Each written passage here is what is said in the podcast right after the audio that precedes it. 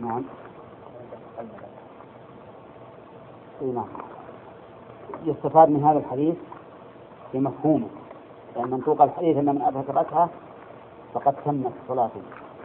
مفهوم من أدرك أقل من ركعة فإنه لا يكفي بأن يضيف واحدة وش الواجب؟ الواجب أن يصلي أربعا الواجب أن يصلي أربعا وهذا يدل على رد قول من يقول إن صلاة الجمعة فرض الوقت حتى لمن لا يجمع. ويرون أن النساء يصلين في بيوتهن ركعتين. يعني ويقول هي الفرض. وهذا قول لا شك أنه ضعيف جدا إن لم نقل إنه باطل. وهذا الحديث يدل عليه. إن قال فليضيف إليها أخرى شرط إضافة الأخرى فقط لمن أدرك ركعة وأما من لم يدرك ركعة فلا يكفي أن يضيف أخرى. هل يستفاد منه جواز اختلاف نية الإمام والمأموم؟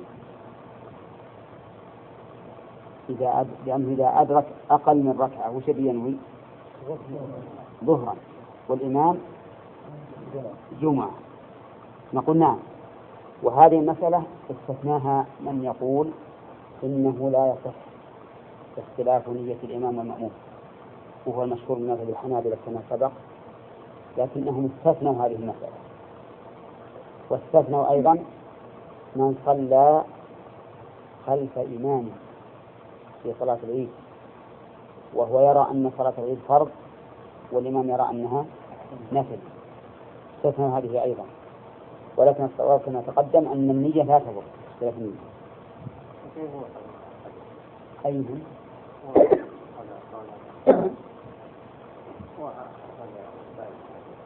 من المفهوم الأحكام الألفاظ لها منطوق ومفهوم.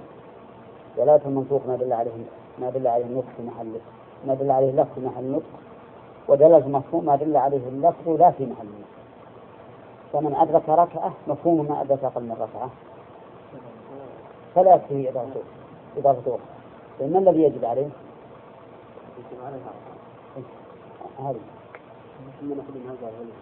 نعم ها وابن سمرة رضي الله عنه أن النبي صلى الله عليه وسلم كان يخطب قائما بعده؟ يجلس ثم يقوم فيخطب قائما فمن نبأك أنه كان يخطب جالسا فقد كذب أخرجه مسلم هذا يظهر والله أعلم أنه في عهد جابر بن سمرة كثر كلام الناس في الخطبة هل هي هل يخطب قائما أو يخطب جالسا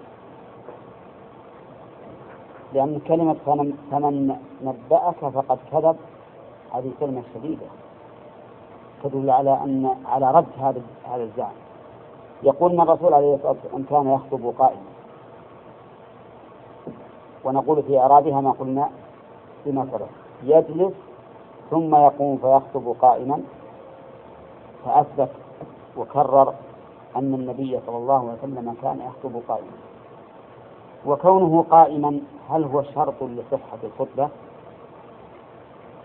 أو من أو من مكملاتها قال بعض أهل العلم إنه شرط لصحة الخطبة وأنه لو خطب قاعدا فخطبته لاغية لأن النبي صلى الله عليه وسلم واظب على ذلك ولم يجلس يوما من الأيام في خطبة الجمعة. وما واظب عليه فهو دليل على أنه واجب لأنه كالتفسير لقوله تعالى يا أيها الذين آمنوا إذا نودي للصلاة من يوم الجمعة فاسعوا إلى ذكر الله وذروا البيت ولكن جمهور أهل العلم على أن الخطبة قائما أفضل وليست بواجب. وأنه لو خطب جالسا جاز في الخطبة لأن المقصود يحصل بذلك ولو كان قائلا. وهذا مذهب جمهور أهل العلم. أن النبي صلى الله عليه وسلم كان يخطب قائما. أن النبي صلى الله عليه وسلم كان يخطب. سبق لنا مرارا أن كان تفيد الاستمرار غالبا. وهو دائما غالبا. و وقوله قائما كان يخطب قائما. قائما هذه حال من فاعل يخطب وليست خبر كان. خبر كان جملة يخطب. يجلس ثم يقوم فيخطب قائما. فمن نبأك أنه كان يخطب جالسا فقد كذب أخرجه مسلم. يجلس ثم يقوم فيخطب. يجلس الجلوس الأول عند الأذان والجلوس الثاني بين الخطبتين ثم يقوم فيخطب. وقوله فمن نبأك يعني أخبرك. وقال نبأ و وأنبأ وأخبر معناهما واحد. وقيل إن الإنباء أعظم يكون في الأمور التي هي أهم. التي هي أهم. يقال نبأ ولكن الصحيح أنه لا فرق بينهما. وقول أنه كان يخطب جالسا فقد كذب يعني أخبر بخلاف الواقع. الكذب هو الإخبار بخلاف الواقع. يستفاد من هذا الحديث أن الرسول عليه الصلاة والسلام كان يخطب قائما ويجلس قبل الخطبة وبين الخطبتين. ويستفاد منه أن الأفضل أن يخطب الإنسان قائما في الجمعة. وقيل إنه واجب أن الخطبة قائما واجب واجبة ولا يجوز أن يخطب جالسا. ولكن لدينا قاعدة أن الفعل المجرد لا يدل على الوجوب إلا بقرينة إلا بقرينة وهنا ليس هناك قرينة تدل على الوجوب فيحمل على أنه الأفضل والأكمل. ويستفاد من هذا الحديث أن بعض الناس كان يدعي في عصر الصحابة أن الرسول عليه الصلاة والسلام كان يخطب جالسا من أين يؤخذ؟ من قوله فمن نبأ. فإن هذا يدل على أن هناك من يقول إنه كان يخطب جالسا ومنها تغليظ القول لمن قال بخلاف الحق وخلاف الصواب. من أين تؤخذ؟ من قوله فقد كذب. من هذه كذب كلمة خشنة وعظيمة لكنها يستحقها من كذب. يستحق ما من كذب فإنه يستحق أن يقال إنك كذب نعم. ثم إن الكاذب قد يلام على كذبه وقد وقد لا يلام. إن كان قال قولا يظن أنه الصواب وليس هو الصواب فهو كاذب لكنه غير آثم. وإن قاله متعمدا فهو كاذب آثم. ويقال للأول يقال للأول مخطئ وللثاني خاطئ. يقال مخطئ الأول. لأنه ما تعمد الكذب وكلاهما كاذب لكن الأول ما تعمد فيقال مخطئ. والثاني الذي تعمد يقال خاطئ. أي واقع في الخطأ عن عمد. ثم قال وعن جابر بن عبد الله رضي الله عنهما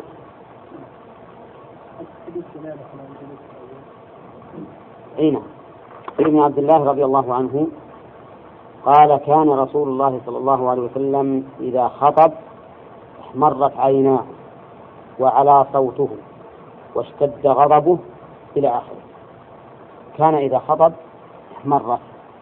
نقول في كان ما قلنا فيما سبق أنها تدل على الاستمرار غالبا. وقوله إذا خطب الحديث مطلق. يشمل خطبة الجمعة وغيرها يعني غير مقيد فيبقى على إطلاق. لكنه في خطبة الجمعة الراتبة الدائمة التي تكون كل أسبوع لا لا شك أنه أنها داخل فيه. مرت عيناه. كيف مرت؟ من شدة الانفعال. من شدة الانفعال والغضب. نعم. وعلى صوته. لأنه كلما اشتد الإنسان ارتفع الصوت. كلما اشتد ارتفع الصوت. واشتد غضبه. اشتد غضبه والغضب هو جمرة يلقيها الشيطان في قلب ابن آدم حتى يفور دمه وتنتفخ أوداجه وتحمر عيناه ويقف شعره. نعم هذا هذا هو الغضب. وغضب النبي عليه الصلاة والسلام هنا ليس غضبا من انتقام ولكنه غضب للحث والإغراء على فهم ما يقول وعلى وعلى الاتعاظ به. وإلا ما هناك شيء فعل أمامه يستدعي الغضب. حتى كأنه منذر جيش منذر أي مخوف بجيش لأن الإنذار هو الإعلان بالتخويف الإعلان المفهوم بالتخويف. كأنه منذر جيش والجيش هم القوم الغزاة. يكون من أربعمائة فأكثر. يقول صبحكم ومساكم. يعني هل هو يقول في الخطبة صبحكم ومساكم أو هذا وصف لمنذر الجيش؟ هذا وصف لمنذر الجيش الذي يأتي فزعا. يقول للناس جاءكم الجيش الجيش صبحكم الجيش مساكم ليكونوا على استعداد له ويقول أما بعد فإن خير الحديث كتاب الله. أما بعد هذه إعرابة فيه تعقيد. يقولون إن أما نائبة عن اسم شرط وفعل شرط.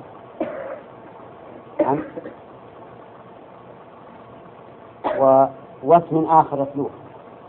أما نائبة عن مهما يكن من شيء. مهما يكن من شيء.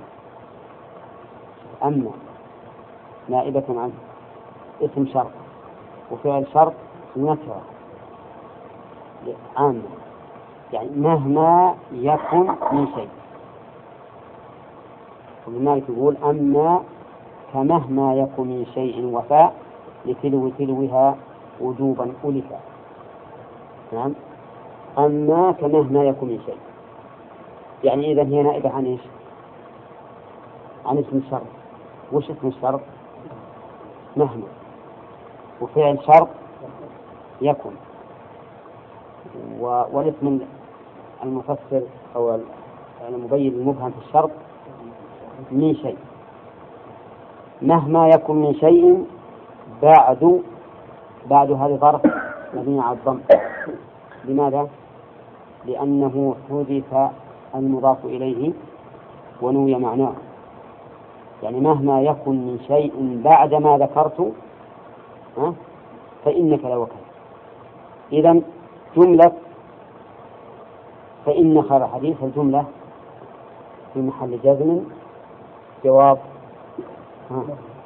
جواب مهما جواب الشرط المحذوف الذي عوض عنه بأن واضح الآن؟ ها؟ واضح السميع طيب أما أما الكلمة هذه نابت عن مهما يكن من شيء. كل الجملة مهما يكن من شيء. وبعد ظرف على الضم في محل النص متعلق بيكن. فعل الشرط المحذوف؟ يعني مهما يكن من شيء بعد ذلك فإن خير الحديث كتاب الله. طيب وقوله فإن خير الحديث هذا جواب؟ وش جوابه؟ جواب الشرط اللي هو مهما. فإن خير الحديث كتاب الله. خير. هنا اسم تخصيص حذفت منه الأمر تخصيصا. لكثرة الاستعمال. يعني أخير الحديث كتاب الله وهو القرآن. فهو خير الأحاديث في الأخبار وفي الأحكام لأنه مشتمل على غاية الصدق في الأخبار وعلى غاية العدل في الأحكام كما أنه خير الحديث أيضا فصاحة وبلاغة وأسلوبا فلا يوجد له نظير كما أنه خير الحديث في إصلاح القلوب. وحافظ على درس القرآن فإنه يلين قلبا قاسيا مثل جلمته يقول ابن, ابن عبد القوي رحمه الله في دلية المشهورة فلا فلا حديث أشد إصلاحا للقلوب من كلام الله عز وجل. وهو أيضا خير الحديث في إصلاح المعاش معاش الخلق. ولذلك لما كانت الأمة قائمة به كانت أسعد الأمم وهو خير الحديث أيضا في إصلاح المعاد. في إصلاح المعاد. ومن أعرض عن ذكري نعم فمن اتبع هداي فلا يضل ولا يشقى. لا يضل في الدنيا ولا يشقى في الآخرة. ومن أعرض عن ذكري فإن له معيشة ضنكا ونحشره يوم القيامة أعمى هو أيضا خير الحديث في قوة تأثيره. في قوة تأثيره. ولهذا قال الله عز وجل وجاهدهم به جهادا كبيرا. وما وماذا أثر على البلغاء والفصحاء من قريش؟ اعترفوا بأنه ليس من كلام البشر. اعترفوا فيما بينهم سرا بأنه نعم ليس من كلام البشر. حتى إن بعضهم ما ملك نفسه أن أن يسلم حين سمع القرآن. نعم. فهو خير الكلام من كل ناحية في لفظه ومعناه وتأثيره وعاقبته وإصلاحه للخلق الأعمال والقلوب والأحوال. خير الحديث كتاب الله كتاب الله أي مكتوبه. أي مكتوبه وسبق لنا أنه أي القرآن مكتوب في اللوح المحفوظ. بل هو قرآن مجيد في لوح محفوظ. مكتوب في الصحف التي بأيدي الملائكة. فمن شاء ذكره في صحف مكرمة مرفوعة مطهرة في أيدي الكفرة. مكتوب في المصاحف التي بأيديهم. نعم كما هو ظاهر. وخير الهدي هدي محمد. هدي محمد. خير الهدي. ما هو الهدي؟ الهدي الطريق والسنة والعمل فيشمل الأخلاق والعبادة والمعاملة فخير الهدي هدي الرسول عليه الصلاة والسلام. حتى من هدي الأنبياء السابقين؟ ها؟ نعم. حتى من هدي الأنبياء السابقين فإن خير الهدي هدي الرسول عليه الصلاة والسلام. ولهذا قال الله تعالى قل فأتوا بكتاب من عند الله هو أهدى منهما أتبعه هذا تحدي. ما يوجد أهدى من القرآن والتوراة التي قالوا إنها إنها سحر وهنا خير الهدي هدي محمد. يشمل هدي من دون الأنبياء. طيب ما رأيكم في هدي الصوفية والتجانية والقاديانية وما أشبهها؟ أهدى من من هدي الرسول عليه الصلاة والسلام؟ لا. ولا ولا نسبة. إذا خير الهدي هدي الرسول عليه الصلاة والسلام. و ولهذا عقبه بقوله وشر الأمور محدثاتها. شر الأمور. الأمور المتعلقة بالدين والعبادة شرها محدثاتها. أما ما يتعلق بالدنيا فإن من المحدثات ما هو خير وخير مما قبله أيضا. لكن ما يتعلق بأمور الدين إحنا نتكلم الحديث يتكلم عن إيش؟ عن الهدي خير الهدي. فشر الأمور مما يعتبر هديا. ودينا وعبادة محدثاتها ثم مفعول يعني التي أحدثت في دين الله. هي شر الأمور. ها؟ طيب لو قال القائل أنا أريد الخير أنا إذا فعلت هذا أجد في قلبي رقة ولينا وخشوعا. أفعل هذا؟ ليش تمنعون ماذا نقول؟ نقول هذا ليس بخير. ليس بخير. لأن الرسول عليه الصلاة والسلام يقول شر الأمور وشر تفضيل يعني أشر الأمور ما أحدث في دين الله. حتى لو أنه لو تراءى لفاعله أنه خير فهذا من تزيين الشيطان له. وإلا فليس بخير مهما كان. لو قالوا والله إحنا إذا اجتمعنا خشعنا وبكينا وذكرنا الله عز وجل وذكرنا الرسول صلى الله عليه وسلم وما أشبه ذلك يقول هذا شر لا شك. نحن نؤمن بهذا.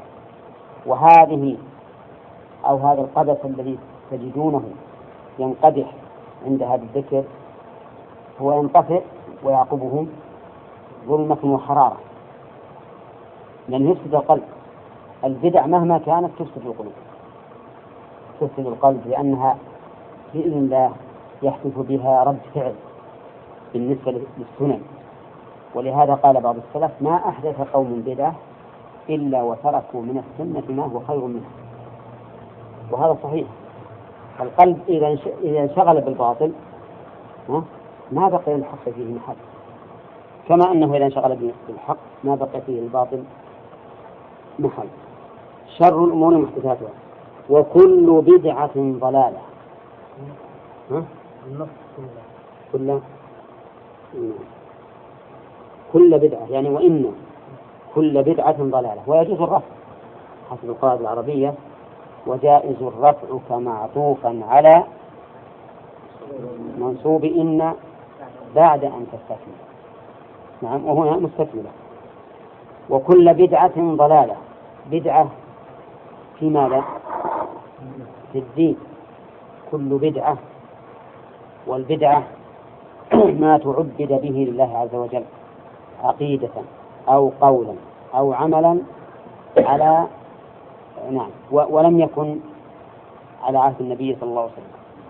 هذه البدعة ضابطها. كل ما تعبد به لله من عقيدة أو قول أو فعل ولم يكن على عهد الرسول صلى الله عليه وسلم. لأنه إذا كان على عهد فليس البدعة. وقول ضلالة الضلالة ضد الهدى. ضد الهدى فهي ميل وخروج عن الصراط المستقيم وضلال. ورواه مسلم وفي رواية له كانت خطبة النبي صلى الله عليه وسلم يوم الجمعة. إذا فيكون العموم الذي ذكرناه في أول الكلام يكون مقيدا بيوم الجمعة. يحمد الله ويثني عليه ويقول أما ثم يقول على إثر ذلك وقد على صوته. يعني يقول أما بعد إلى آخره. الله ركعتين ها؟ أنت اللي دخلت. صلاة ركعتين صلى نعم. إذا نستفيد من هذا زيادة. يقول يحمد الله ويثني عليه. الحمد هو. وصف المحمود بالكمال والثناء تكرار ذلك الوصف. والثناء تكرار ذلك الوصف. ويعبر كثير من من المصنفين في الحمد يعبرون يقولون الحمد هو الثناء بالجميل الحمد هو الثناء بالجميل يعني معناه تثني عليه بسبب جميله وإحسانه وهذا ليس بصحيح. لأن الحمد مو بس الثناء الثناء شيء والحمد شيء آخر. الدليل حديث أبي هريرة في الصحيح قسمت الصلاة بيني وبين عبدي نصفين فإذا قال الحمد لله رب العالمين قال الله حمدني شوف حمدني عبدي فإذا قال الرحمن الرحيم قال أثنى علي عبدي فدل ذلك على أن الثناء على أن الحمد ليس هو الثناء وأن الثناء تكرار الحمد. تكرار الحمد والأوصاف الجميلة. يحمد الله ويثنى عليه. ثم يقول على إثر ذلك وقد على صوته. يقول أما بعد فإن خير الحديث كتاب الله كما سبق. وفي رواية له من يهده الله من يهد الله فلا مضل له. من؟ شرطية. جزم الفعل بها بالكسر نيابة عن السكون لأنه معتل الآخر. صح؟ اللي عندي أنا مكسورها الدال مكسور الدال ماذا نقول؟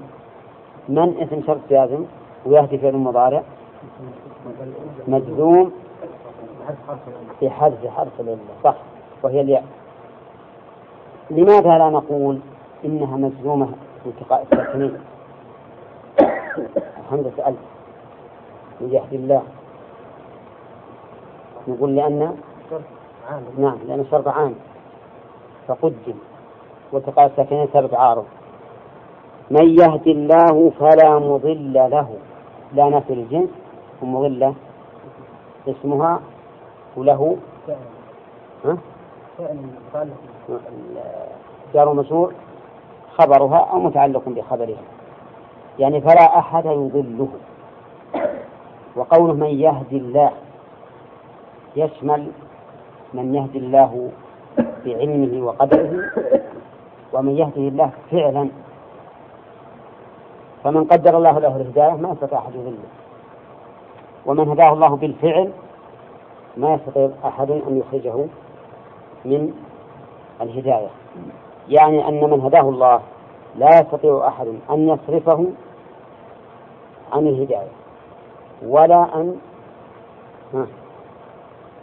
ينزعه ولا أن ينزعه من الهداية ولا أن ينزعه من الهداية. فتجد مثل بعض الناس ليس ليس على هدى. فيأتيه رجلان أحدهما يدعوه إلى البقاء على ما كان عليه من الضلال والثاني يدعوه إلى الهدى. فيهتدي مع قوة رعاية الأول. لكن نقول لم يمنعه الأول من الهدى. لماذا؟ لأن الله تعالى قد قدر له الهداية. كذلك الرجل الذي اهتدى بالفعل اهتدى بالفعل. وفي أناس يحاولون أن يضلوه ولكن الله تعالى قد أبقاه على الهدى. يستطيعون أن يضلوه؟ ها؟ لا. ما يستطيعون. فمن يهدي الله تعالى قدرا يعني أنه قدر له الهداية ما حد يمنعه منها. ومن هداه بالفعل ما حد ينزعه منها. نعم. فلا مضل له ومن يضلل فلا هادي له. عكس الأولى. من قدر ضلاله ما يمكن أن يهتدي. أبو طالب ماذا فعل الرسول عليه الصلاة والسلام بالنسبة إليه؟ ها؟ حاول بكل ما يستطيع صلى الله عليه وسلم أن يهتدي هذا الرجل ولكنه لم يهتدي لأن الله تعالى قد قدر له الضلال نسأل الله العافية وكذلك الإنسان الذي كان على هداية ثم بدأ ينحرف. فكان أصحابه وأصدقاؤه وأهله ينصحونه يقول لا تنحرف. ولكنه والعياذ بالله أبى إلا أن ينحرف. هذا أيضا نقول من يضلل فلا هادي له. نعم. وللنساء وكل ضلالة في النار. بعد قوله كل بدعة ضلالة. كل ضلالة في النار. ما قال كل صاحب بدعة. كل بدعة ففي النار. لأن خلاف الحق.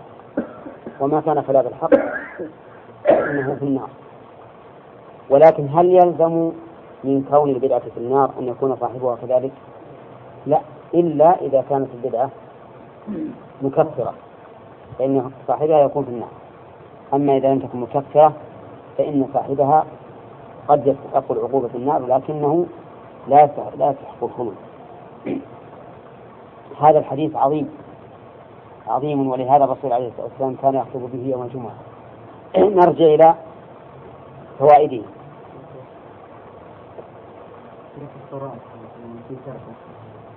يقول على أثر ذلك. نعم. على نعم. أظن هذه حالية. في هذا الحديث من الفوائد أولا أن أنه أن الرسول عليه الصلاة والسلام كان يتأثر عند الخطبة. يتأثر بقوله وحاله. بقوله وحاله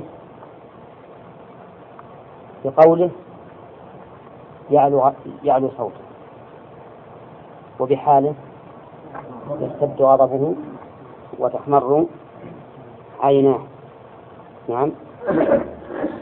إذا يستفاد من ذلك أنه ينبغي للخطيب أن يفعل هذا. ينبغي للخطيب أن يفعل هذا اقتداء بالرسول صلى الله عليه وسلم ولأنه أقوى تأثيرا مما إذا جاءت الخطبة باردة ماشية على الطبيعة أقوى تأثيرا ولكن هل نقول إنه إن هذا مشروع في كل خطبة؟ أو نقول إن هذا في الخطب التي تكون للوعظ والزجر؟ وأما الخطب التي تكون لبيان الأحكام فإنها لا تحتاج إلى هذا. هذا الأخير هو الأظهر. لأن الرسول عليه الصلاة والسلام في فيما إذا لم يكن خطبته موضوعها الزجر والتخويف كان يقولها بدون ذلك. كما في حديث بريرة قام وخطب الناس وكما في حديث المرأة التي سرقت.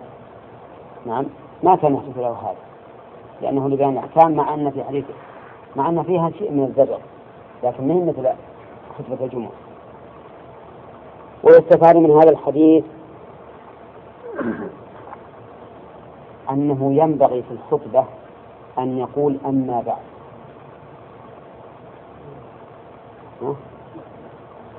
من النحو من قوله أما بعد. ولكن هل تقال في كل جملة؟ أو في كل سطر؟ أو في إيش؟ ها؟ في مستهل الخطبة. يعني عند الدخول في الموضوع. وأما قول بعضهم إنه أتى بها للانتقال من أسلوب إلى آخر. ففيه نظر.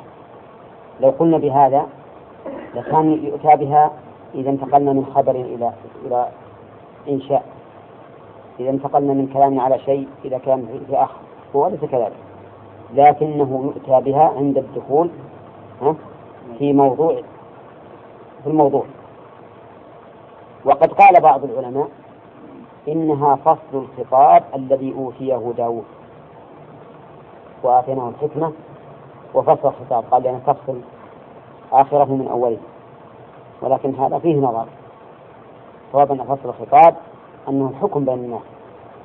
ويستفاد منه ها؟ أول أي نعم. ويستفاد من من الحديث أن خير الحديث كتاب الله. من كل ناحية. في اللفظ والمعنى والتأثير. والحال في كل شيء. خير الحديث كتاب الله. ويستفاد منه الحث على قراءة القرآن والتمسك به. من أين يؤخذ؟ من كونه خير الحديث. وما كان خير الحديث فتنبغي ملازمته. ويستفاد من هذا من هذا أن القرآن كلام الله.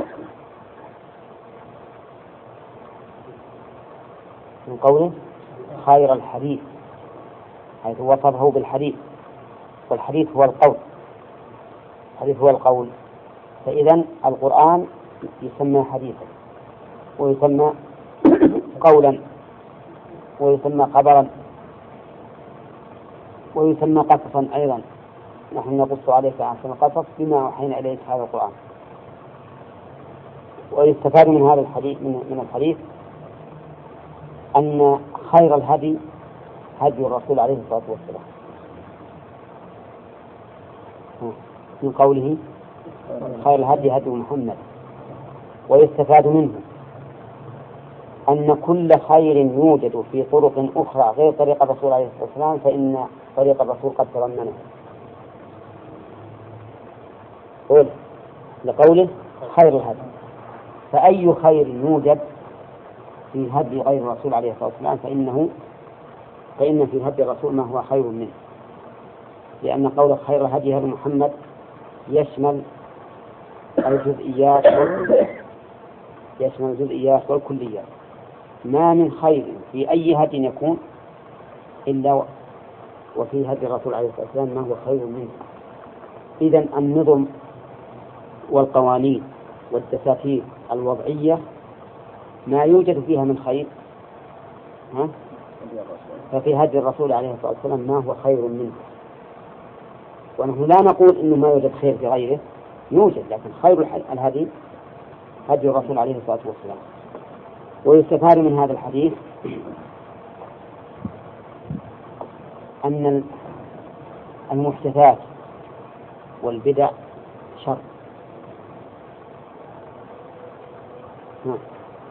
لقوله وشر الأمور محدثاتها. فهي شر وعاقبتها شر ولا خير فيها. بل هي شر الأمور. ما قال الرسول في المحدثات الشر؟ قال شر الأمور محدثاتها. كل محدث فإنه شر. ما في خير. ويستفاد منه أنه مع كون المحدث شرا وعاقبته ذميمة أنه ضلال أيضا. ضلال لقوله وكل بدعة ضلالة. فلا علم ولا رشد.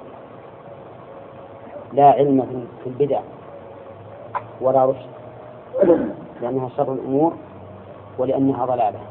كل بدعة ضلالة. ويستفاد من هذا الحديث أن جميع البدع ضلالة.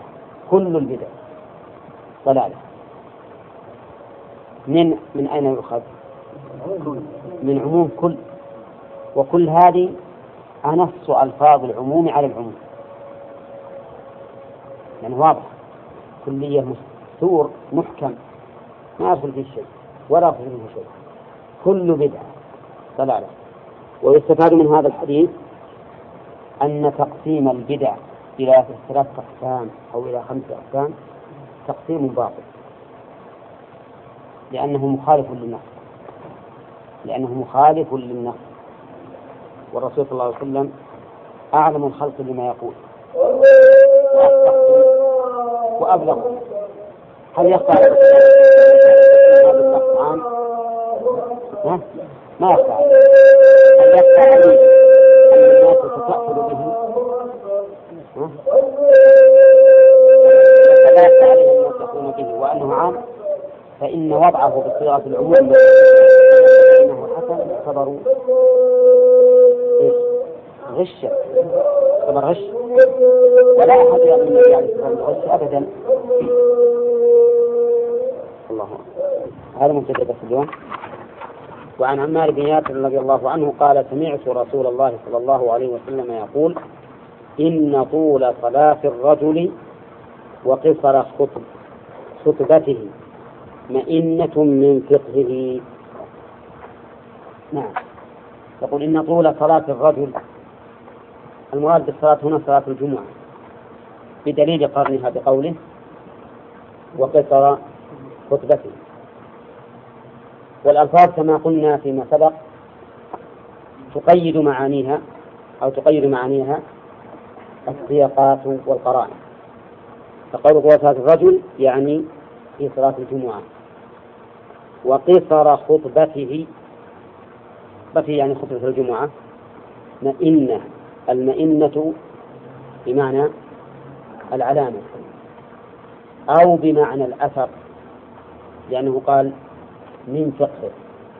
يعني أثر من فقهه. ومن هو الفقيه؟ نقول الفقه في اللغة الفهم. الفقه في اللغة فهم وأما في الشرع فهو الفقه الفهم في دين الله. الفهم في دين الله. وهذا التعريف الذي عرفته به الآن يشمل الفقه الأكبر والفقه الأصغر. لأن الفقه نوعان. فقه أكبر وفقه أصغر. فالفقه الأكبر ما يتعلق بذات الله والأصغر ما يتعلق بأفعال العباد. يعني علم التوحيد يسميه العلماء الفقه الأكبر. وعلم أعمال العباد من طهارة وصلاة وزكاة وصوم وحج وبيع ورهن وما أشبه ذلك يسمونها الفقه الأصغر. الفقه الأصغر. فإذا قلنا إن الفقه شرعا هو الفهم في الدين في اللغة الفهم مطلقا حتى حتى الإنسان اللي, اللي يفقه كلام الناس فيما بينهم يقال فقه فقه. الحديث. لكن في الشرع هو فقه الدين. الفقه في دين الفهم في دين الله. هذا الفقه. إذا قول مئنة من فقهه أي من فهمه لدين الله. بل ومن فهمه لأحوال الناس أيضا. فكلمة فقه هنا ينبغي أن نجعلها شاملة لفقه الشرع ولفقه الأحوال الناس. وذلك لأن الإنسان في صلاته يناجي من؟ يناجي ربه. فكلما طال هذا هذه المناجاة فلا شك أنه أفضل. وأما في الخطبة فهو يعظ الناس ويوجههم وكلما قصر كان أكمل وأنفع. ولهذا يقال خير الكلام ما قل ودل ولم يطل فيمل وهذا هو الواقع. واعتبر ذلك في رجل قام يتكلم له من أشد الناس تأثيرا. إذا أطال الكلام مل الناس وسئموا. ثم إن آخر الكلام ينسي أوله. لكن إذا كان قصيرا وجامعا وواضحا بينا جعل الله تعالى فيه خيرا كثيرا. فالمدار على النفس إذا الحكمة لأن هذا من الفقه حكمة في ذلك لأنه في صلاته يناجي الله عز وجل. نعم. والبقاء في مناجاة الله لا شك أنها خير كثير. وأما في الخطبة فإنما يناجي الناس ويريد أن يدلهم ويرشدهم. وهذا يختصر فيه على ما كان أنفع. وكلما قل الكلام ودل فإنه فإنه أفضل وأنفع. وفي هذا الحديث من الفوائد في هذا الحديث من الفوائد أن الناس يختلفون في الفقه. الناس يختلفون في الفقه. وفيه أيضا أنه ينبغي مراعاة أحوال الناس. نعم ينبغي مراعاة أحوال الناس. لأن قصر الخطبة لا شك أنه مراعاة أحوال الناس فإذا راعيتها كان في هذا خير كثير. وهل يستفاد منه أن الخطب خاصة بالرجال؟ أو يقال الجمعة فقط؟ نعم. الظاهر أن المراد الجمعة وإلا قد تكون المرأة تقوم خطيبة في النساء لمصلحة من المصالح ولا حرج في هذا. فإن فإن قال قائل كيف تجمع بين هذا الحديث وبين الذي بعده؟ وهو حديث أم هشام بنت حارثة بن النعمان رضي الله عنهم عن عنها. قالت ما أخذت قاف والقرآن المجيد إلا من لسان رسول الله صلى الله عليه وسلم. يقرأ عن لسان رسول الله صلى الله عليه وسلم يقرأها كل جمعة على المنبر إذا خطب الناس. لأن هذا يدل على أن الرسول يطيل. لأن قاف القرآن المجيد. تقول أيضا إذا خطب الناس. فمعنى ذلك أنه لا يقتصر على هذه السورة. يكون هناك خطبة مع هذه السورة. وهذا يعتبر يعتبر طولا. يعتبر طولا. فالجواب على ذلك أن نجعل مثل هذا هو الميزان لقصر الخطبة. هو الميزان لقصر الخطبة. لأن بعض الناس يطيل الخطبة إذا يبقى ساعة ساعة لا ربع وما أشبه ذلك. وهذا أطول من سورة القاف كثير. نعم. فيقال أن الأمر أمرا نسبيا كما قلنا في مسألة الصلاة. إنه ينبغي للإمام التخفيف مع الإتمام. وقلنا كيف يمكن أن نقول بذلك والرسول صلى الله عليه وسلم ربما يقرأ في سور طوال وقلنا إن التخفيف ميزانه ما هو؟ فعل الرسول عليه الصلاة والسلام. وكذلك هنا فما شابه هذه الخطبة فإنه يعتبر خفيفا. ولكن مع ذلك قد يكون هناك أحوال توجب للخطيب أن يقصر الخطبة عن هذا الخطبة عن هذا. ولا لا؟ وربما تأتي أحوال نادرة تحتاج إلى توضيح أكثر وبيان للناس ويكون الأمر ضروريا أن يبين في هذه الخطبة لا في خطب أخرى مقبلة. فيزيد. فالمهم أن الأفضل أن يكون أن تكون خطبة الرجل كخطبة النبي صلى الله عليه وسلم. نرجع إلى قولها ما أخذت قاف إلا عن لسان قوله قاف والقرآن المجيد قاف. هذا حرف هجاء. أحد الحروف الهجائية. وقد افتتح الله به عدة سور من القرآن. وسبق لنا في التفسير أن العلماء اختلفوا في هذه الحروف. هل لها معنى؟ ولا ما لها معنى؟ وبينا أن الصواب أنه ها؟ أنه ليس لها معنى. لكن لها موضع أنه ليس لها معنى. وهذا قول مجاهد رحمه الله. إمام المفسرين في التابعين. وإنما جزمنا بذلك لأن الله تعالى أنزل القرآن بلسان عربي مبين.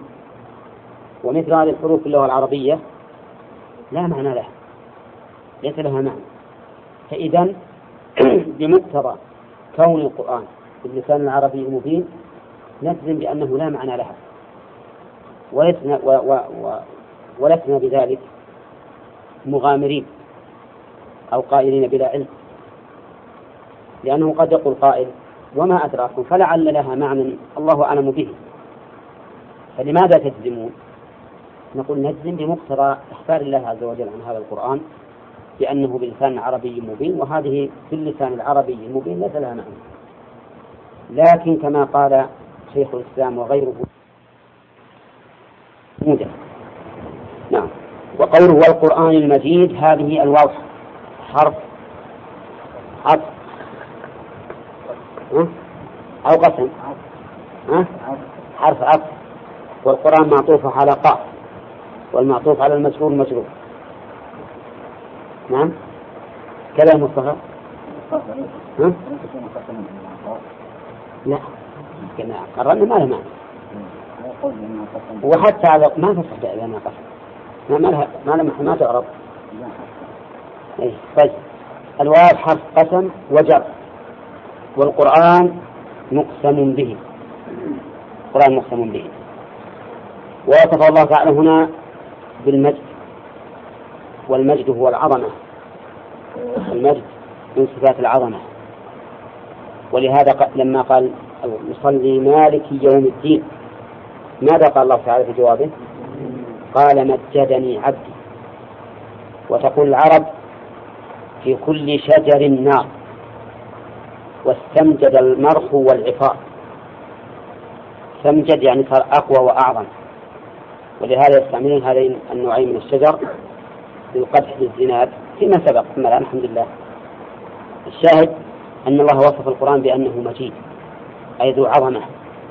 وكل وصف للقرآن من المجد والعظمة والكرم كله يكون لمن اتصف لمن أخذ بالقرآن. يكون أيضا لمن أخذ بالقرآن. فمن أراد العظمة فعليه بالقرآن. ومن أراد الكرم بقوله وماله وجاهه فعليه بالقرآن. فالقرآن كريم. يعني أنه مدر لكل خير لمن تمسك به. وهو أيضا مجيد ذو عظمة ويرفع من تمسك به. المجيد لا اسم فاعل بمعنى الماجد. وإذا آه هذا الكلام عن الآية وإن كان هذا ليس موضوع تفسير لكن لا بأس من نستذكر بعض الشيء. تقول ما أخذ إلا عن لسان رسول الله يخطب بها. يستفاد من هذا الحديث. أولا أن النساء يحضرن الجمعة. ولنقف هل هذا صحيح؟ يعني هل دل الحديث على هذا ولا لا؟ ما يتعين يعني؟ ما يتعين. لماذا؟ قد تسمع بدون أن تحضر. إذا ما دام في احتمال فإنه يسقط الاستدلال. يسقط الاستدلال. فلا يمكن أن نستدل بهذا الحديث على أن النساء يحضرن الجمعة لأنها قد تسمعها من الخارج كما يوجد عندنا الآن لكن في زمن مضى كان مخصص للنساء حجرة عند المنبر يسمعن الخطبة. لكن هذا يدل على أنها تستمع. نعم. أنها مستمعة. أي. لأنها فهمت. نعم مستمعة. هل يلزم منها أنها حضرت الجمعة؟ هذه هي النقطة أما كونه تستمع للخطبة لا شك فيها. ويستفاد من هذا الحديث مشروعية الخطبة في هذه السورة نعم. منين؟ من فعل الرسول صلى الله عليه وسلم. وذلك لأن هذه السورة سورة عظيمة. فيها مبدأ الخلق ومنتهى الخلق. ومبدأ الحياة ومنتهى الحياة. وفيها أيضا أخبار وقصص وفيها تحدث عن اليوم الآخر. نعم. ولو لم يكن فيها من المواعظ إلا قوله تعالى لقد كنت في غفلة من هذا فكشفنا عنك غطاءك فبصرك اليوم حديث هذا متى يقال؟ ها؟ يوم القيامة. إذا انكشف الغطاء. وتبين كل شيء فإنه حينئذ يخاطب خطاب تقرير وتوبيخ. لقد كنت في في غفلة من هذا فكشفنا عنك غطاءك. الآن فبصرك اليوم حديث قوي. بعدما كنت قد غطي عليك وعلى أبصارهم غشاوة. وهذا كقوله تعالى في في سورة المؤمنون بل قلوبهم في غمرة من هذا. ها؟ ولهم أعمال من دون ذلك هم لها عاملون. سبحان الله العظيم. في عمل الآخرة قلوبهم في غمرة مغمورة ما ما إليها شيء. لكن لهم أعمال من دون ذلك أتت من ودون لدنو مرتبة هذه الأعمال عن أعمال الآخرة. وهذه الأعمال اللي هم اللي هي دون أعمال الآخرة هم تصوروا معي هم لها عاملون فيها حصر. ولا لا؟ وفيها جملة اسمية. للدلالة على الثبوت والاستمرار وتكريس الجهود لهذه الأعمال. وأعمال ولكن أعمال الآخرة قلوبهم في غمرة منها. نسأل الله السلامة. وأعمال الدنيا هم لها عاملون كأنما خلقوا لها. وفي يوم القيامة لقد كنت في غفلة من هذا. فكشفنا عنك غطاءك فبصرك اليوم حديد. والمهم أن هذه السورة في الحقيقة إذا تأملها الإنسان وجد فيها من المواعظ شيء عظيم شيئا عظيما. ولهذا كان النبي عليه الصلاة والسلام في أيام الأعياد يقرأ بها في العيد. هي وسورة القمر.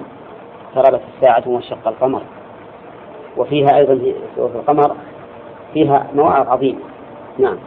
تفسر يا شيخ لا ما يفسرها الرسول صلى الله عليه وسلم. لكن الرسول صلى الله عليه وسلم. الرسول ما يفسرها لأنها معلومة عنده. معلومة لكن عنده. قراءة طيب قراءتها لهم تفسير قراءتها تفسير نعم. مع أنها بعض الآيات قد تخفى عليهم ولهذا كان الذين عثمان بن عفان وغيرهم يقولون إننا لا نتجاوز عشر آيات حتى حتى إيش؟ نتعلمها وما فيها من العلم والعمل. قالوا فتعلموا القرآن والعلم والعمل جميعا. إلا أنه لا شك أنهم يفهمونها. عندنا الآن هل نحتاج إلى تفسير؟ نعم. نعم نحتاج إلى تفسير؟ أنا عندي أن نعم نحتاج إلى تفسير لكن فيما لو قرأه الإنسان بصوت خاشع مؤثر أنا عندي أنك تؤثر تأثيرا بالغا أكثر من بعض الخطب اللي يخطبها بعض الناس. لا ما فسرت له. ولا لا؟ لو جاء الإنسان مثلا حسن الصوت وحسن الأداء وقرأها بخشوع نعم لا شك أنها تؤثر تأثيرا بالغا لا ما فسرت تمام ذلك بلا شك بالتفسير لكنه لا ينبغي الواحد يفسر فيها. وكان قاعد يفسر وبيأخذ يستنبط فوائد نعم. نعم نعم. أي نعم. ما هي طيب. من فوائد الحديث من فوائد الحديث قولها كل جمعة. يقرأها كل جمعة على المنبر إذا خطب الناس. هذا عندك إشكال. ما هو الإشكال؟ أنها تقول كل جمعة. كل جمعة. مع أن المتتبع لخطب النبي عليه الصلاة والسلام. لا يرى أنه يقرأ هذه هذه السورة في كل جمعة. تحتاج إلى مراجعة هذه. تراجعون إن شاء الله هل إن هذا على عمومها أو أن المراد يعني في الغالب أنه يقرأها. الله عليه وسلم من تكلم يوم الجمعة والإمام يخطب فهو كمثل الحمار يحمل أسفارا والذي يقول له أنصت ليست له جمعة رواه أحمد بإسناد لا بأس به. قول عليه الصلاة والسلام من تكلم يوم الجمعة والإمام يخطب. جملة الإمام يخطب جملة حالية. من فاعل تكلم. يعني والحال أن الإمام يخطب. وقوله الإمام يخطب الجواب جواب من تكلم فهو كمثل الحمار واقترنت الفاء بالجواب لأن الجملة اسمية وقولك كمثل الحمار مثل يحتمل أن تكون بمعنى صفة ويحتمل أن تكون بمعنى شبه كشبه الحمار أو كصفة الحمار. فمثل تأتي بمعنى صفة كقوله تعالى مثل الجنة التي وعد المتقون فيها أنهار من ماء غير آسف. مثل بمعنى صفة وتأتي بمعنى شبه كقوله تعالى مثلهم كمثل الذي استوقد نارا. أي شبههم كشبه هذا. فقوله هنا كمثل الحمار يحتمل أن يكون كشبهه ويحتمل أن يكون كصفته والمعنى واحد لكنه يختلف المعنى في الآيتين اللتين ذكرناهما. وقولك كمثل الحمار يحمل أسفارا. كلمة يحمل الجملة هنا. هل هي صفة ولا حال؟ نعم. قد يقول قائل إنها حال لأن اللي قبلها معرفة. ولكنهم قالوا إنها في مثل هذا صفة. تكون صفة لأن ال هنا للجنس فهو بمعنى النكرة. أي كمثل حمار يحمل أسفار ومثل ذلك ومثل ذلك قول الشاعر ولقد أمر على اللئيم يسبني. ولقد أمر على اللئيم يسبني فمضيت ثم فقلت لا يعني فقوله يسبني هذه الجملة صفة. لأن المعنى ولقد أمر على لئيم مهم على اللئيم المعروف. فلما كانت ال هنا للجنس صار صار مدخولها بمنزلة النكرة. وقولك مثل الحمار يحمل أسفارا. الأسفار جمع سفر أو سفر وهو كتاب. والحمار الذي يحمل أسفارا لا يستفيد منه. هو حامل ما يفيد لكنه لا يستفيد. واختار النبي عليه الصلاة والسلام الحمار كما اختاره ربه سبحانه وتعالى في صفة الذين حملوا التوراة. ثم لم يحملوها كمثل الحمار لأن الحمار من أبلد الحيوانات ولهذا يضرب به المثل في البلادة. نعم. وقوله كمثل الحمار يحمل أسفارا وجه المشابهة لأنه تقدم لنا في باب في علم البيان. أن التشبيه لابد له من مشبه مشبه به وأداة تشبيه والشبه. الآن موجود معنا كل أطراف التشبيه إلا وجه الشبه. فموجود المشبه وموجود مشبه به وموجود الأداة كمثل الحمار طيب. وجه الشبه. محذوف؟ وش التقدير؟ في عدم الانتفاع في عدم الانتفاع مثله في عدم الانتفاع بالخطبة التي الآن تقرأ فوقه تقرأ فوقه الآن فوق رأسه وهو حاضر. لكنه لا ينتفع بها كما لا ينتفع الحمار بالأسفار قال والذي يقول له أنصت ليست له جمعة. الذي هذه مبتدأ والواو للاستئناف. والذي وجملة يقول صلة الموصول وليست له جمعة خبر الذي. الذي يقول له أنصت ليست بمعنى أسكت. أنصت يعني أصغي إلى كلام الخطيب. لأن عندنا سكوت واستماع وإنصات. أعلاهم؟ الإنصات. وإذا قرأ القرآن فاستمعوا له وأنصتوا. ففرق الله بين الاستماع والإنصات ومعلوم أيضا أن هناك فرق بين بين الاستماع والسكوت. قد يسكت الإنسان ولا يستمع زي هوجس في نفسه ولا يستمع للكلام. لكن اللي يقول أنصت يعني أصغي إلى الإمام وتلقى ما يقول ليست له جمعة. قول ليست له جمعة تقدم لنا في النفي أن النفي يحمل أولا على نفي الوجود فإن لم يمكن فعلى نفي الصحة فإن لم يمكن فعلى نفي الكمال. هو لا ما مر علينا؟ أين هنا الآن نسلط هذه القاعدة على هذا ليست له جمعة على هذا النفي. ليست له جمعة أي لا يوجد له جمعة. يصح. لماذا؟ لأنه قد حضر وسيصلي. طيب. لا تصح. نعم. لا تصح له الجمعة. الجواب في احتمال في احتمال لكنه تصح. وأظن المسألة إجماعية. نهر قال ما تصح؟ إذا لا بد أن تحمل على شيء آخر وهي لا تتم لا تكمل له الجمعة فلا ينال ثوابها. لا ينال ثوابها. نعم. لأن الخلل هنا ليس في نفس الصلاة حتى نقول إنه نفي للصحة. هذا شيء خارج الصلاة.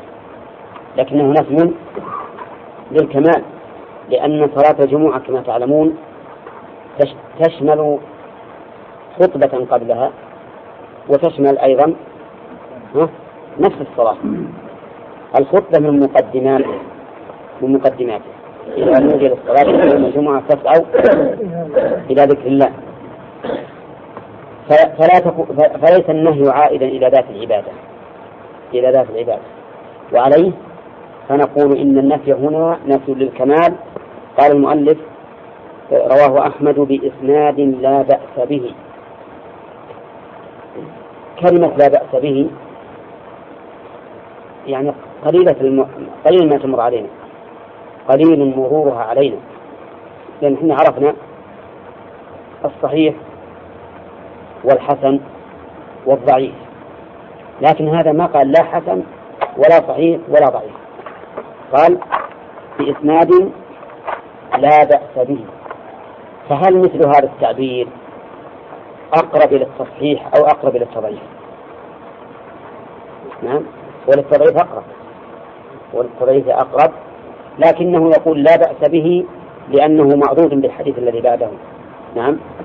يقول وهو يفسر حديث أبي هريرة في الصحيحين في الصحيحين مرفوعا إذا قلت لصاحبك أنصت يوم الجمعة والإمام يخطب فقد لغوت.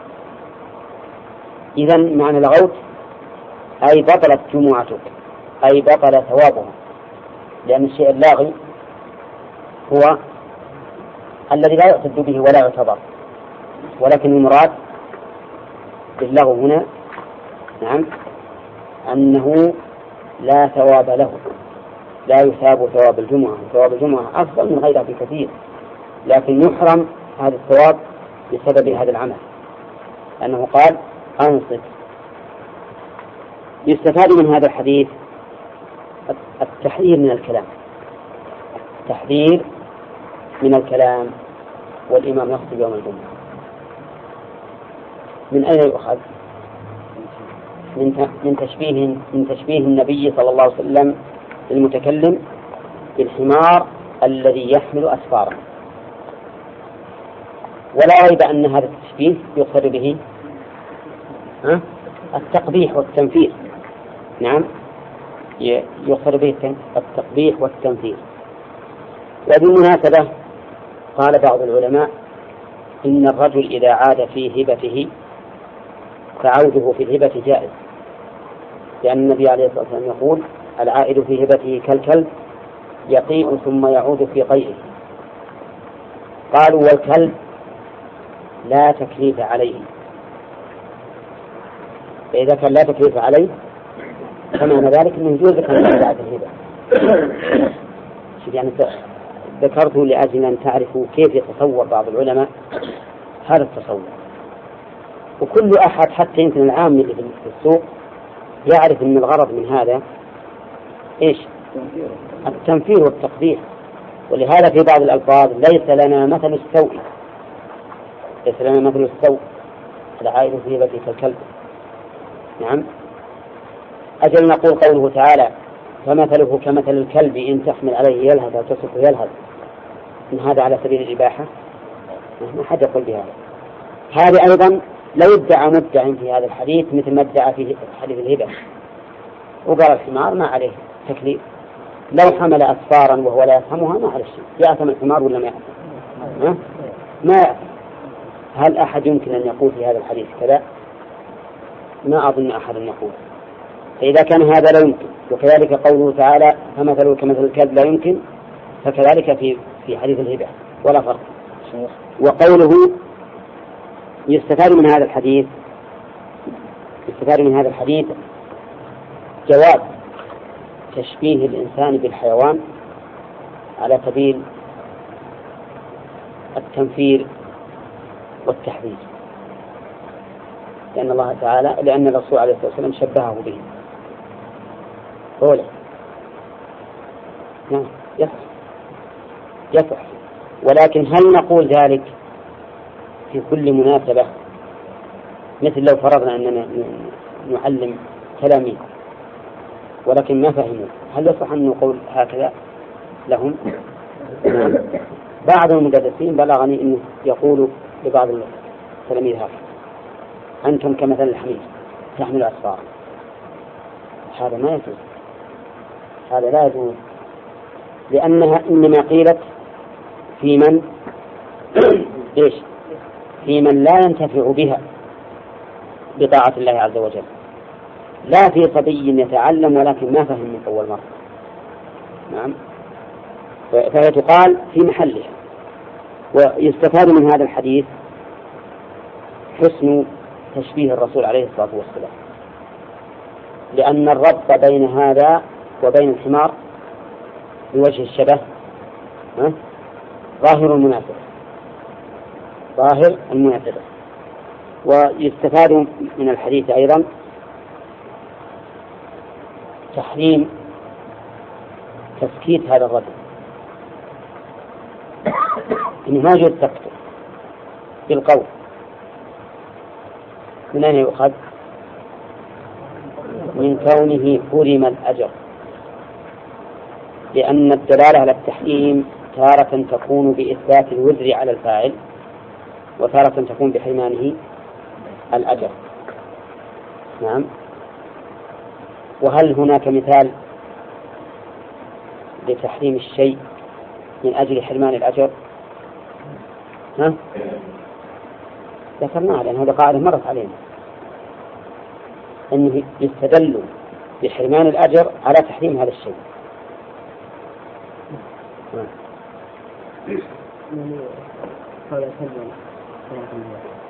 اختار ولا اقتنى؟ نعم. اقتناء الكلب غير كلب الماشية. ينقص كل يوم من أجله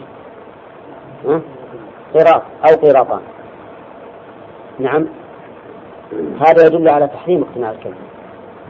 لأن فوات الأجر كحصول الإثم. كحصول الإثم.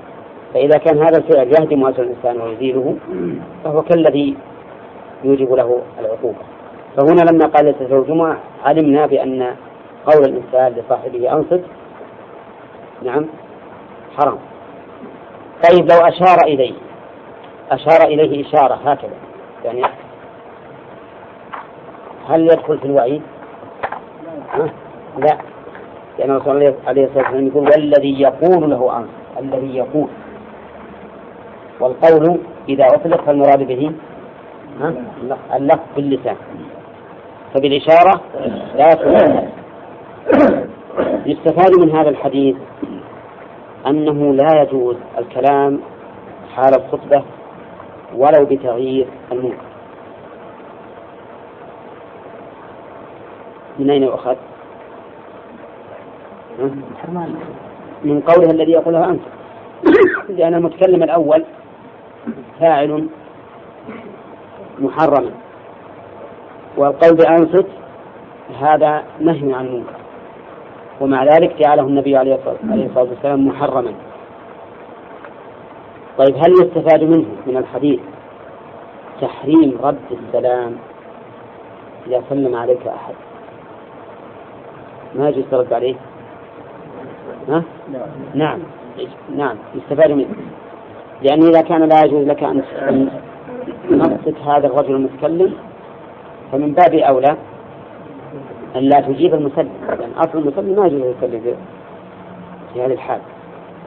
ولكن هل تمد يدك إليه مصافحة لا كلاما؟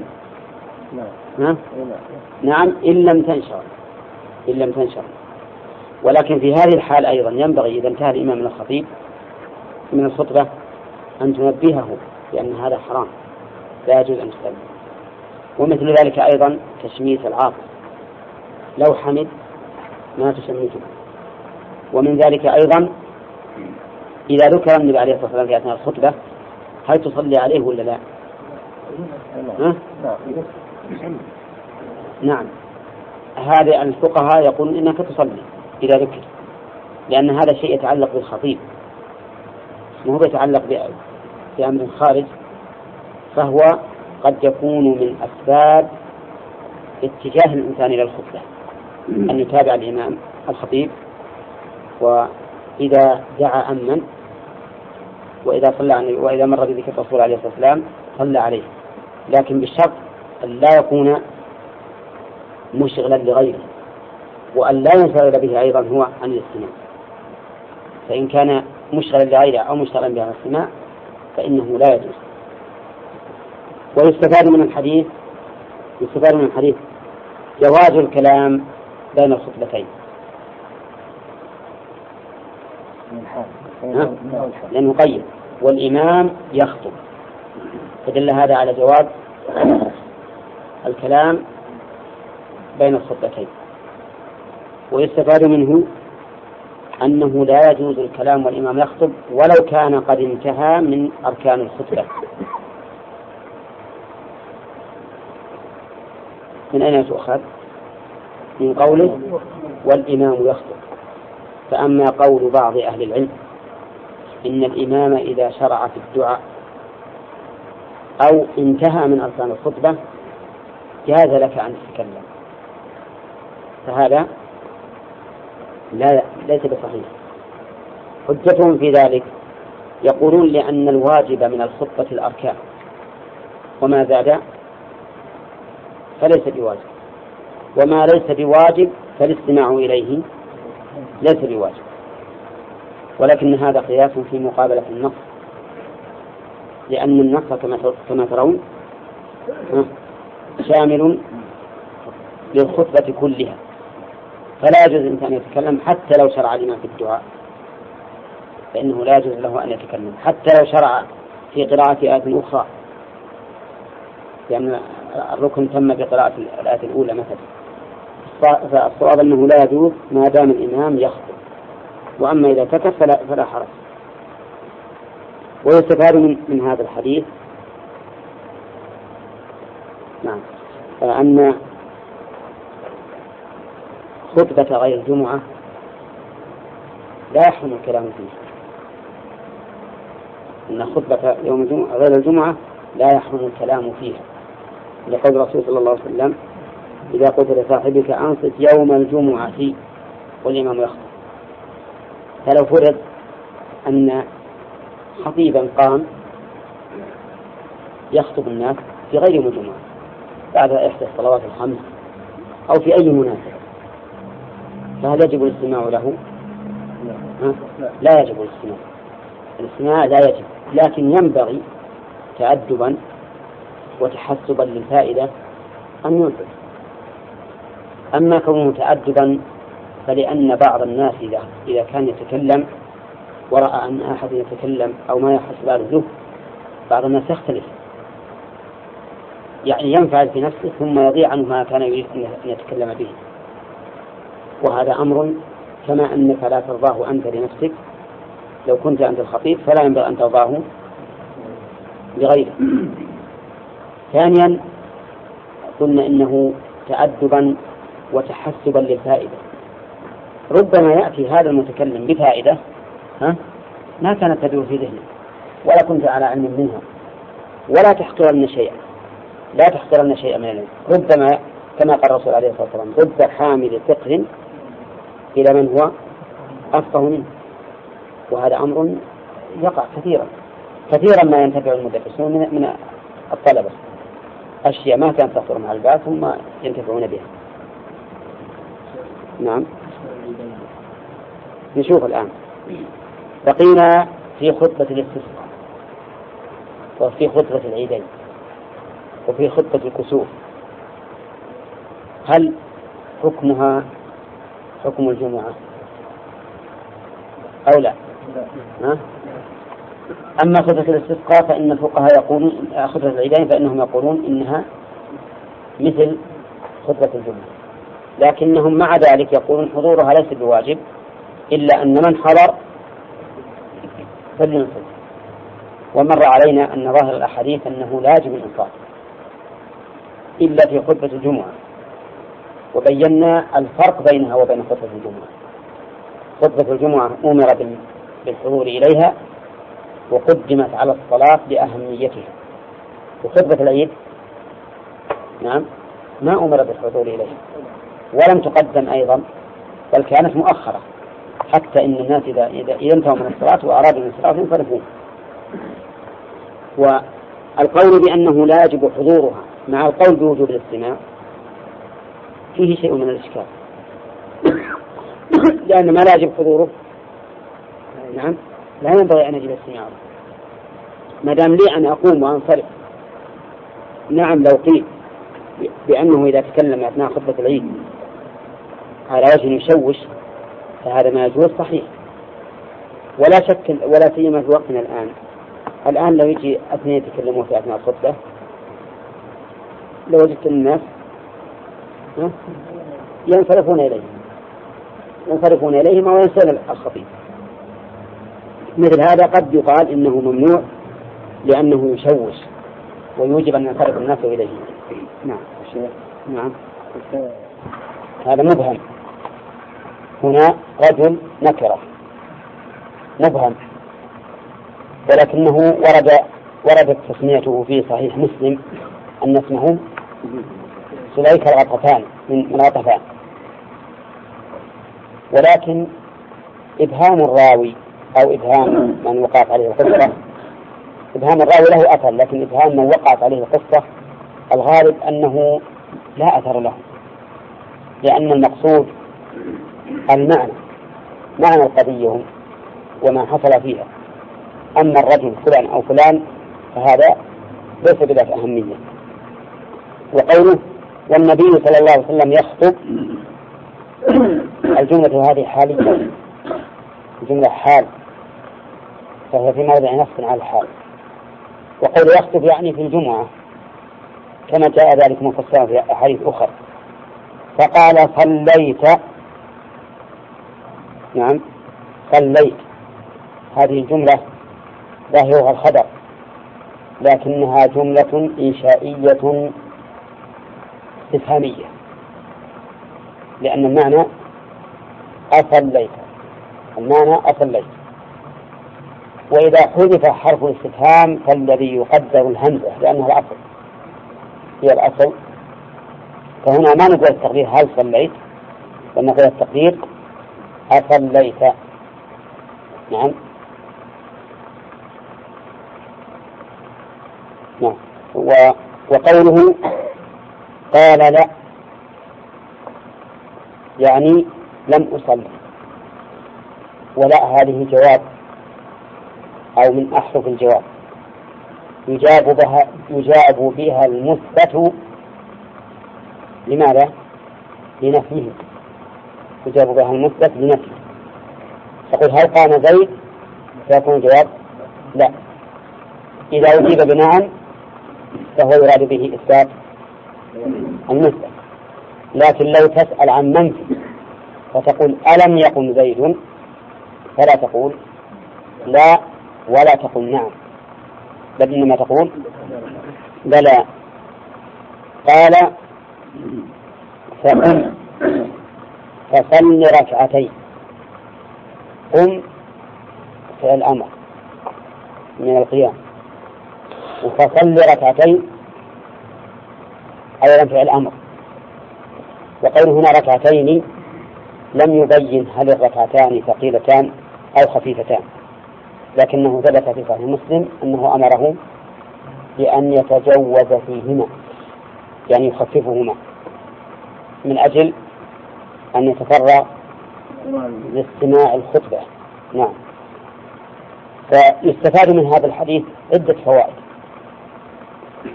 هذا الحديث يستفاد منه أولا أنه لا يؤنب من دخل والإمام يخطب. لا يؤنب من دخل والإمام يخطب. الدليل لذلك ها؟ أن النبي صلى الله عليه وسلم ما أنبه. فإن قلت ما الجواب عما ثبت عن أمير المؤمنين عمر بن الخطاب رضي الله عنه حين دخل عثمان وهو يخطب؟ كلامه على تأخره. فقال ما زدت على أن توضأت ثم أتيت. فقال والوضوء أيضا. وقد قال النبي عليه الصلاة والسلام إذا أتى أحدكم الجمعة فليغتسل. فما هو الجواب؟ أن عثمان له معاملة خاصة غير عن إيه. يعني كبار ولذلك لامه عمر على تأخره نعم هذا وجه. أن يقال لكل مقام مقام ولكل رجل مرتبة فتأخر عثمان رضي الله عنه ليس كتأخر هذا الرجل الذي قد يكون من المسافرين قد يكون من الأعراب من الأعراب أو من عامة الناس. لكن هذا عثمان رضي الله عنه هو الذي كان بعد بعد عمر وهو ثالث رجل في هذه الأمة. جواب آخر أيضا أن يقال أن الرسول صلى الله عليه وسلم لا شك أنه أكثر حلما من عمر. وعمر معروف لماذا؟ الشدة فلا يبد أن يقال إن هذا من شدة عمر رضي الله عنه. ولكن الجواب الأول أسد. الجواب الأول أسد وأولى. نعم. ما هو هذا؟ ما هو هذا؟ ما هو هذا؟ نعم. ويستفاد من هذا الحديث جواز تكلم الخطيب مع غيره. من أين تؤخذ؟ من كلام الرسول صلى الله عليه وسلم مع هذا الرجل. قال صليت. فلو قال قائل هذا من خصائص الرسول عليه الصلاة والسلام.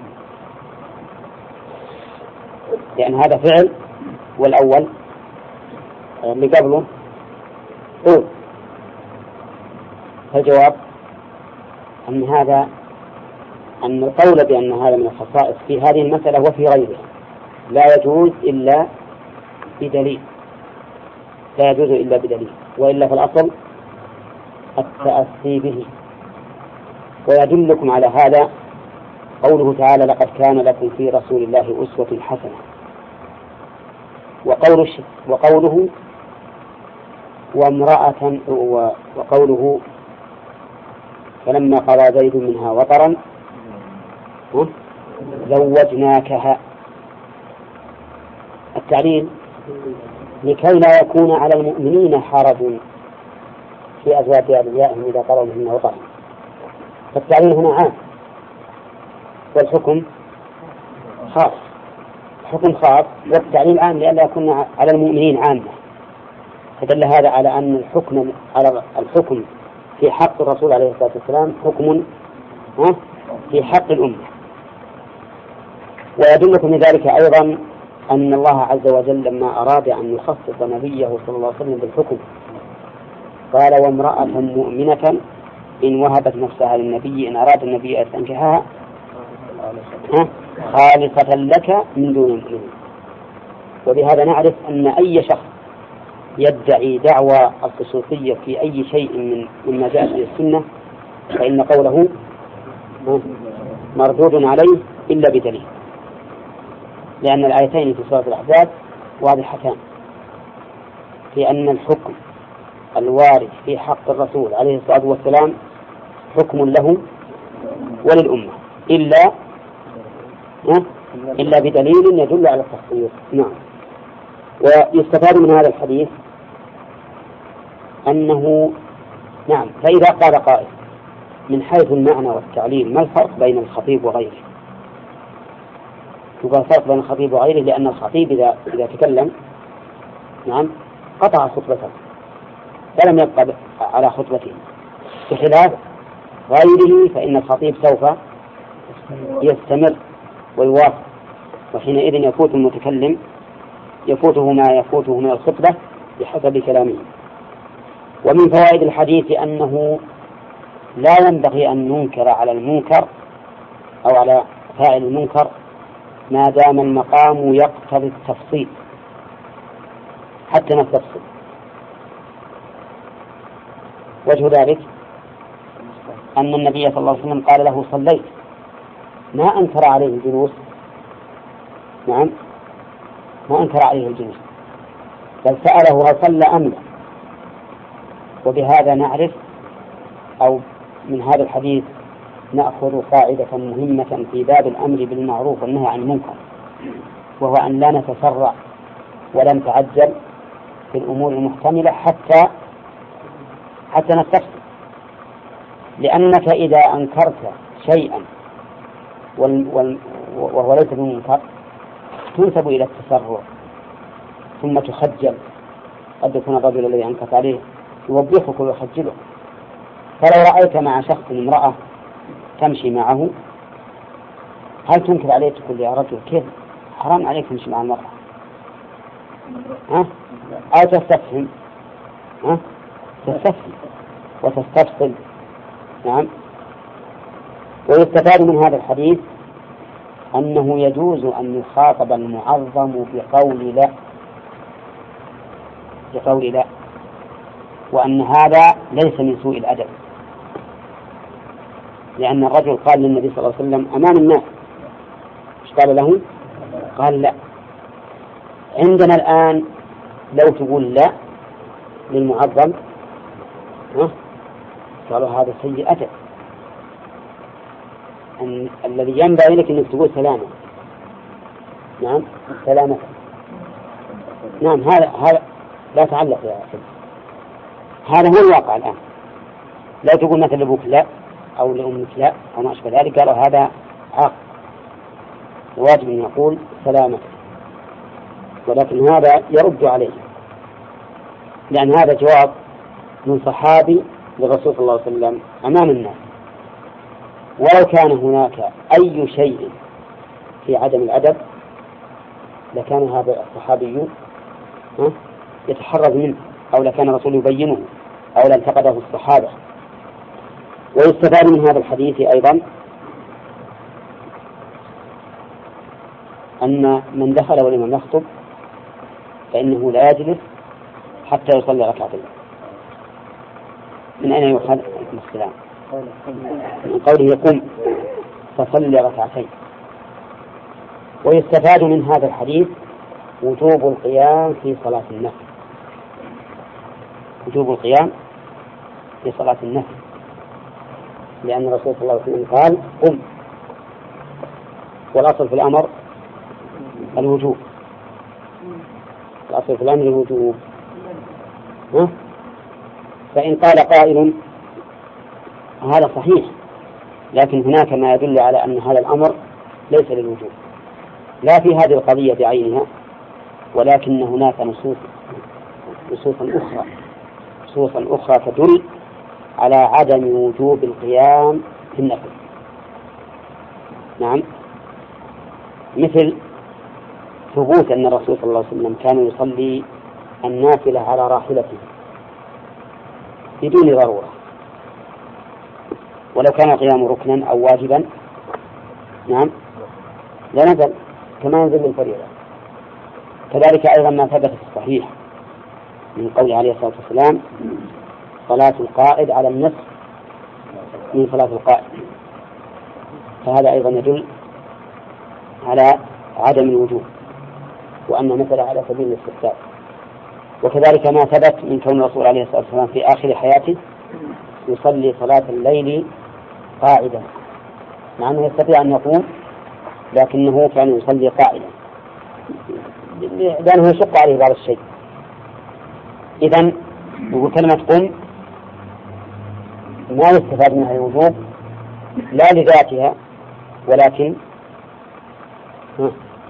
لأدلة أخرى تدل على أن الأمر ليس للوجوب ويستفاد من هذا الحديث وجوب صلاة ركعتين لمن دخل المسجد.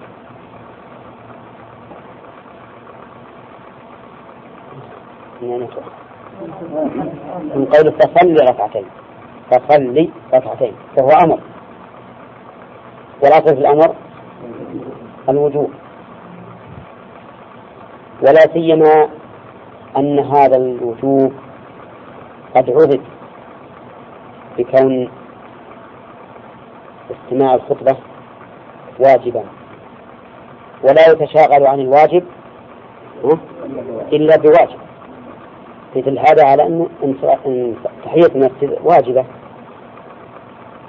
إذا كان الرجل لو تساءل عن خطة بكلام إذا أنكر كلاما على غيره فإنها تلغو جماعته فهذا دليل على أنه يجب الاستماع وعدم التشاغل عن الخطبة. فلما أمر بأن نصلي ركعتين دل ذلك على الوجوب. وإلى هذا ذهب كثير من أهل العلم. ولكن بعض أكثر أهل العلم يقولون إن الأمر ليس للوجوب. إن الأمر ليس للوجوب لأن هناك ما يصرفه. فما هو الصارف؟ أكثر ما يتعلق به من يرى أن أن تحية المسجد ليست بواجبة وأن صلاة الكسوف ليست بواجبة. أكثر ما يتعلقون به حديث الأعراب. هل علي غيرها؟ قال لا.